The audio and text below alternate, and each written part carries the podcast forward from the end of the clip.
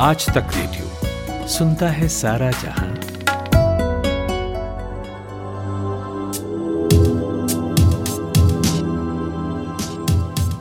नमस्कार, ये है आज तक रेडियो का स्पेशल शो कोरोना कवरेज। मेरा नाम है खुशबू।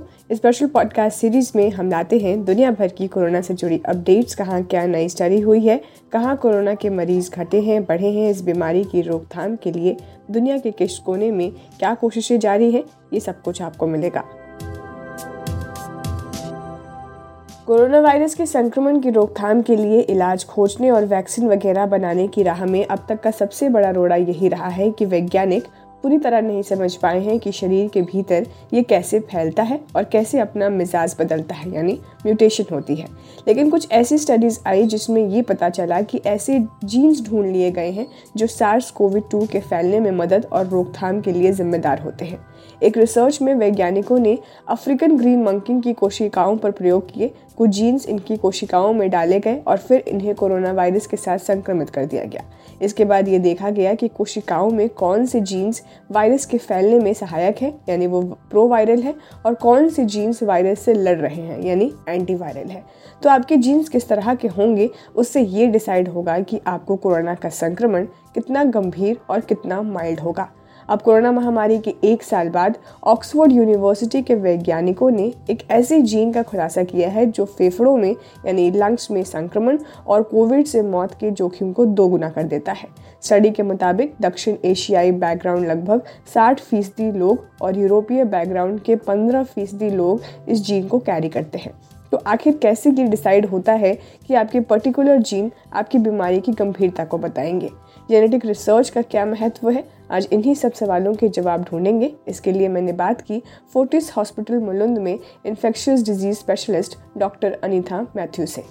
डॉक्टर, सबसे पहले तो आप एक बार जिन क्या होता है ये समझा दें, क्योंकि अभी बातचीत के दौरान ये कई बार इस्तेमाल भी होगा, तो जस्ट एक समझाने के तौर पर। अपनी बॉडी के बेसिक स्ट्रक्चर, हर चीज का एक स्ट्रक्चर रहता है, वो स्ट्रक्चर हम उसको कहते हैं DNA।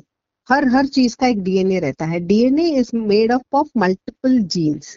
तो हर जीन जो रहता है, एक माँ की तरफ से रहता है, एक पिताजी की तरफ से एक क्रोमोसोम आता है, और उसमें अपने एक एक चीज में अपना जेनेटिक पैरामीटर्स रहते हैं। इट्स लाइक जैसे हम कोडिंग करते हैं कंप्यूटर का, उस तरह से हर चीज के लिए एक कोड रहता है बॉडी में, और ये कोड आपका डिटरमाइंड रहता है माँ या बाप की तरफ से कहाँ से आया है, और इसमें से कौन सा वाला एक्सप्रेस होगा और कौन सा नहीं होगा, उसे हम रिसेसिव और डोमिनेंट जीन्स कहते हैं, उसके आधार पर रहता है।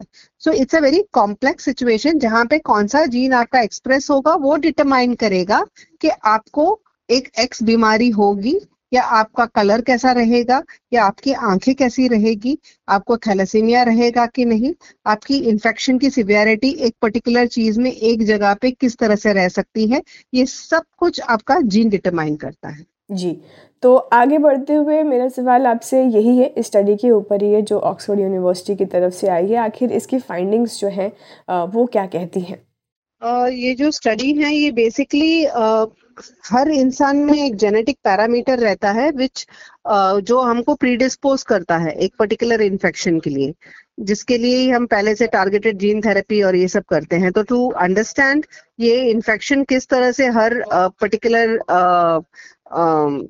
कम्युनिटी में या एक पर्टिकुलर एथनिक माइनॉरिटी में किस तरह से काम करता है, इसके लिए उन्होंने जेनेटिक स्टडीज करी कि साउथ एशियन, ईस्ट एशियन और कॉकेशियन जो पॉपुलेशन है, इनमें किस तरह से डिफरेंस है, ये सेम वायरस कैसे डिफरेंटली एक्ट करता है और क्यों एक पर्टिकुलर कम्युनिटी में ज्यादा डेथ्स पाई गए। तो basically to understand that better उन्होंने जेनेटिक प्रोफाइलिंग भी करा ये पेशेंट का, बिकॉज हम सबके एथनिसिटी डिफरेंट है, तो उससे कुछ रिलेटेड है कि जानकारी के लिए ये स्टडी किया गया था। और जो ये साउथ एशियन लोगों में LZTF Allele 1 जीन है वो क्यों रिस्पॉन्सिबल ठहराया गया है कोविड-19 के हायर रिस्क को बढ़ावा देने में, और ये है क्या, ये किस तरह का जीन है? ये जीन इन्फेक्शन से रिलेटेड नहीं है। आपकी ये पर्टिकुलर जीन जो है ये आपके एक पर्टिकुलर रिसेप्टर है जिसपे अपना कोविड वायरस एक्ट करता है, जिसे हम ACE रिसेप्टर्स कहते हैं। तो ये ACE रिसेप्टर्स जो हैं वो लंग में काफ़ी मात्रा में रहती हैं। तो ये ACE रिसेप्टर के ये पर्टिकुलर जीन का जब वेरिएशन रहता है तब ये पाया गया है कि इनकी जो इम्यून सिस्टम रिस्पॉन्स है जो लंग में रहनी चाहिए अगेंस्ट दैट पर्टिकुलर वायरस वो कम मात्रा में रहती है। तो these patients then become more prone for landing up with complications। तो अगर वो particular gene का defect रहता है तो वो उनके जो complication levels हैं because of landing up with an infection is far higher, मतलब इनके जो immune system है वो उतना fight नहीं कर पाती जिनके ये genetic defect नहीं है। और ये जो जेनेटिक डिफेक्ट है ये एक पर्टिकुलर कम्युनिटी में जैसे साउथ एशियन कम्युनिटी में उन्होंने ज़्यादा पाया गया। तो इस बार एक्चुअली यूके में जो डेथ्स हुए थे उनमें उन्होंने देखा गया कि साउथ एशियन कम्युनिटीज में ज़्यादा था डेथ रेट। तो तभी ये जेनेटिक प्रोफाइलिंग करने से ये पता चला।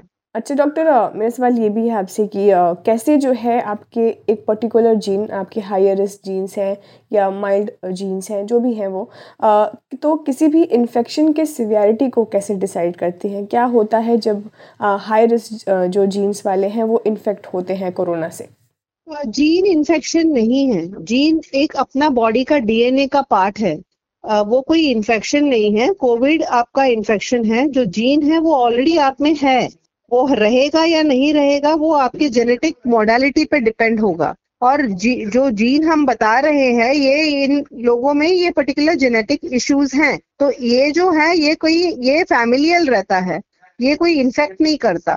तो ये आपका हर जीन जो है बॉडी में वो एक चीज एक्सप्रेस करने के लिए है। तो जैसे कि अगर हम कहें कि हम मेल है या फीमेल है वो आपके एक्सप्रेशन ऑफ जीन्स के हिसाब से होता है।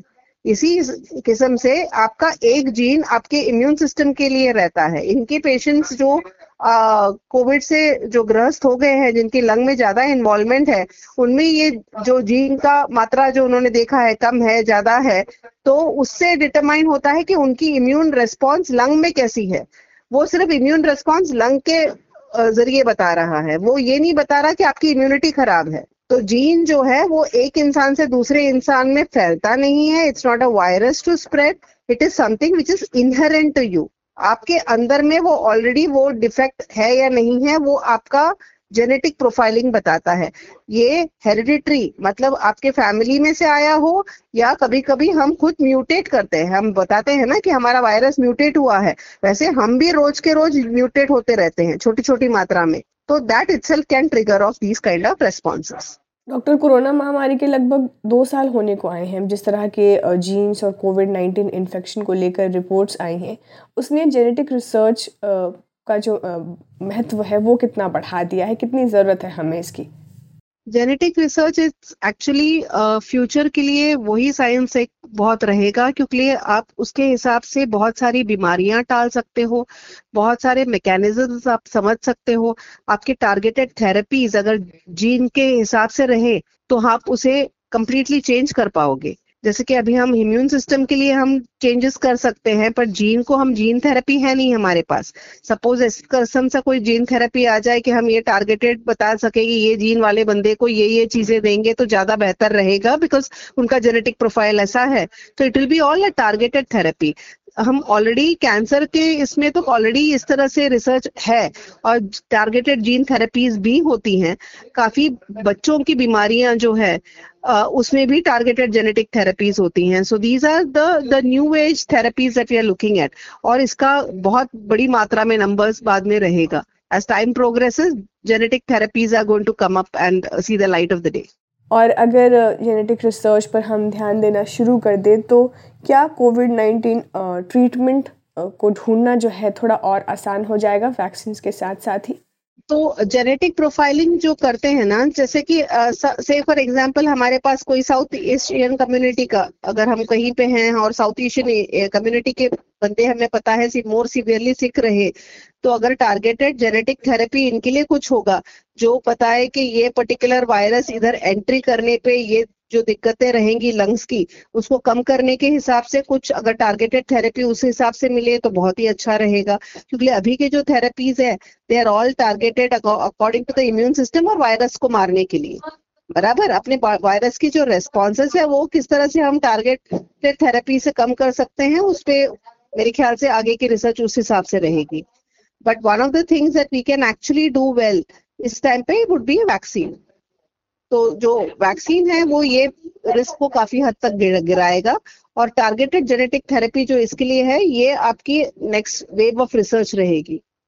तो ये अगर आपका पता चला कि ये एक्स ये जैसे ये एलटी जो हमारे जीन है इसकी जो अबनॉर्मैलिटी है इसको खत्म करने के लिए अगर हमारे पास एक मेडिकेशन रहा जो हम देने से ये जीन की इफेक्टिवनेस जो है वो कम कर लिए तो वो लंग इन्वॉल्वमेंट जो होगा ये पेशेंट्स को जो हमें एक्चुअली वेंटिलेटर पे ले जाता है वो काफी हद तक कम हो जाएगी.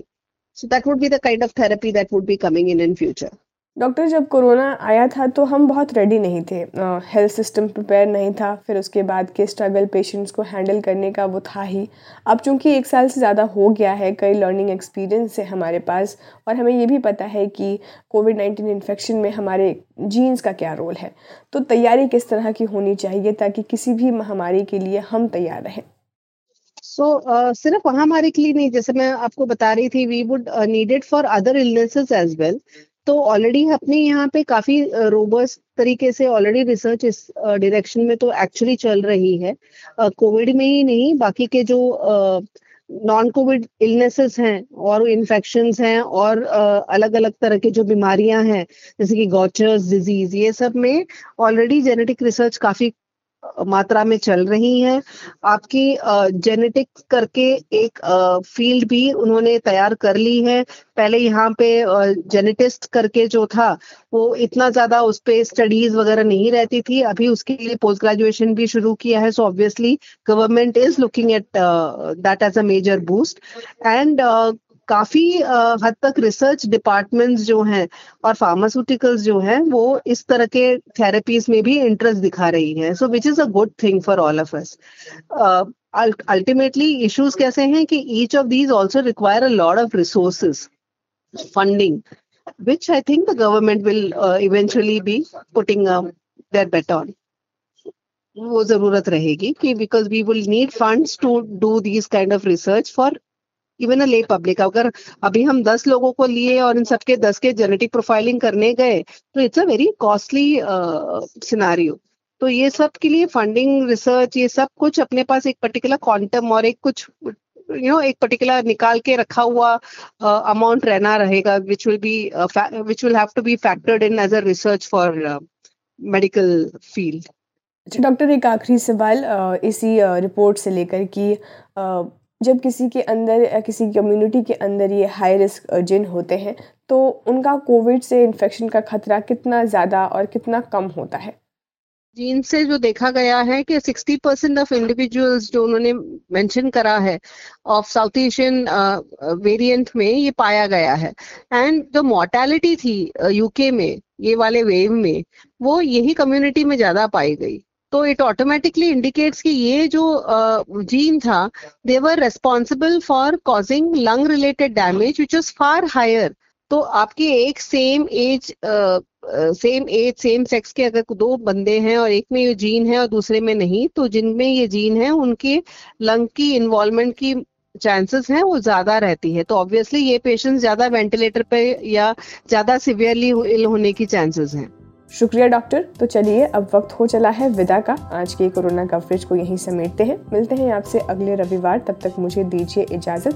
स्टे कनेक्टेड, स्टे सेफ और सुनते रहिए आज तक रेडियो. नमस्कार. भाषा के ग्रामर से मिले कब, क्यों, कैसे, कहां, किसने ये ऐसे शब्द हैं जो सेंटेंस में जुड़ जाएं तो उसे सवाल बना देते हैं. और सवालों के बारे में आइंस्टीन ने कहा था, the important thing my friend is not to stop questioning. मैं हूं नितिन ठाकुर और लेकर आया हूं एक ऐसा पॉडकास्ट जिसमें हम हर टॉपिक का रेशा रेशा खुलने तक सवाल पूछने से थकते नहीं. यहाँ हम बात करते हैं समंदर में दफन इतिहास से लेकर आसमान में उड़ते साइंस तक की. तो हर गुरुवार मेरी दुकान पर मिलेगा 4 किताबों के बराबर ज्ञान आज तक रेडियो पर पढ़ाकू नितिन में. हमारी वेबसाइट के अलावा एप्पल पॉडकास्ट, गूगल पॉडकास्ट और स्पॉटिफाई पर भी.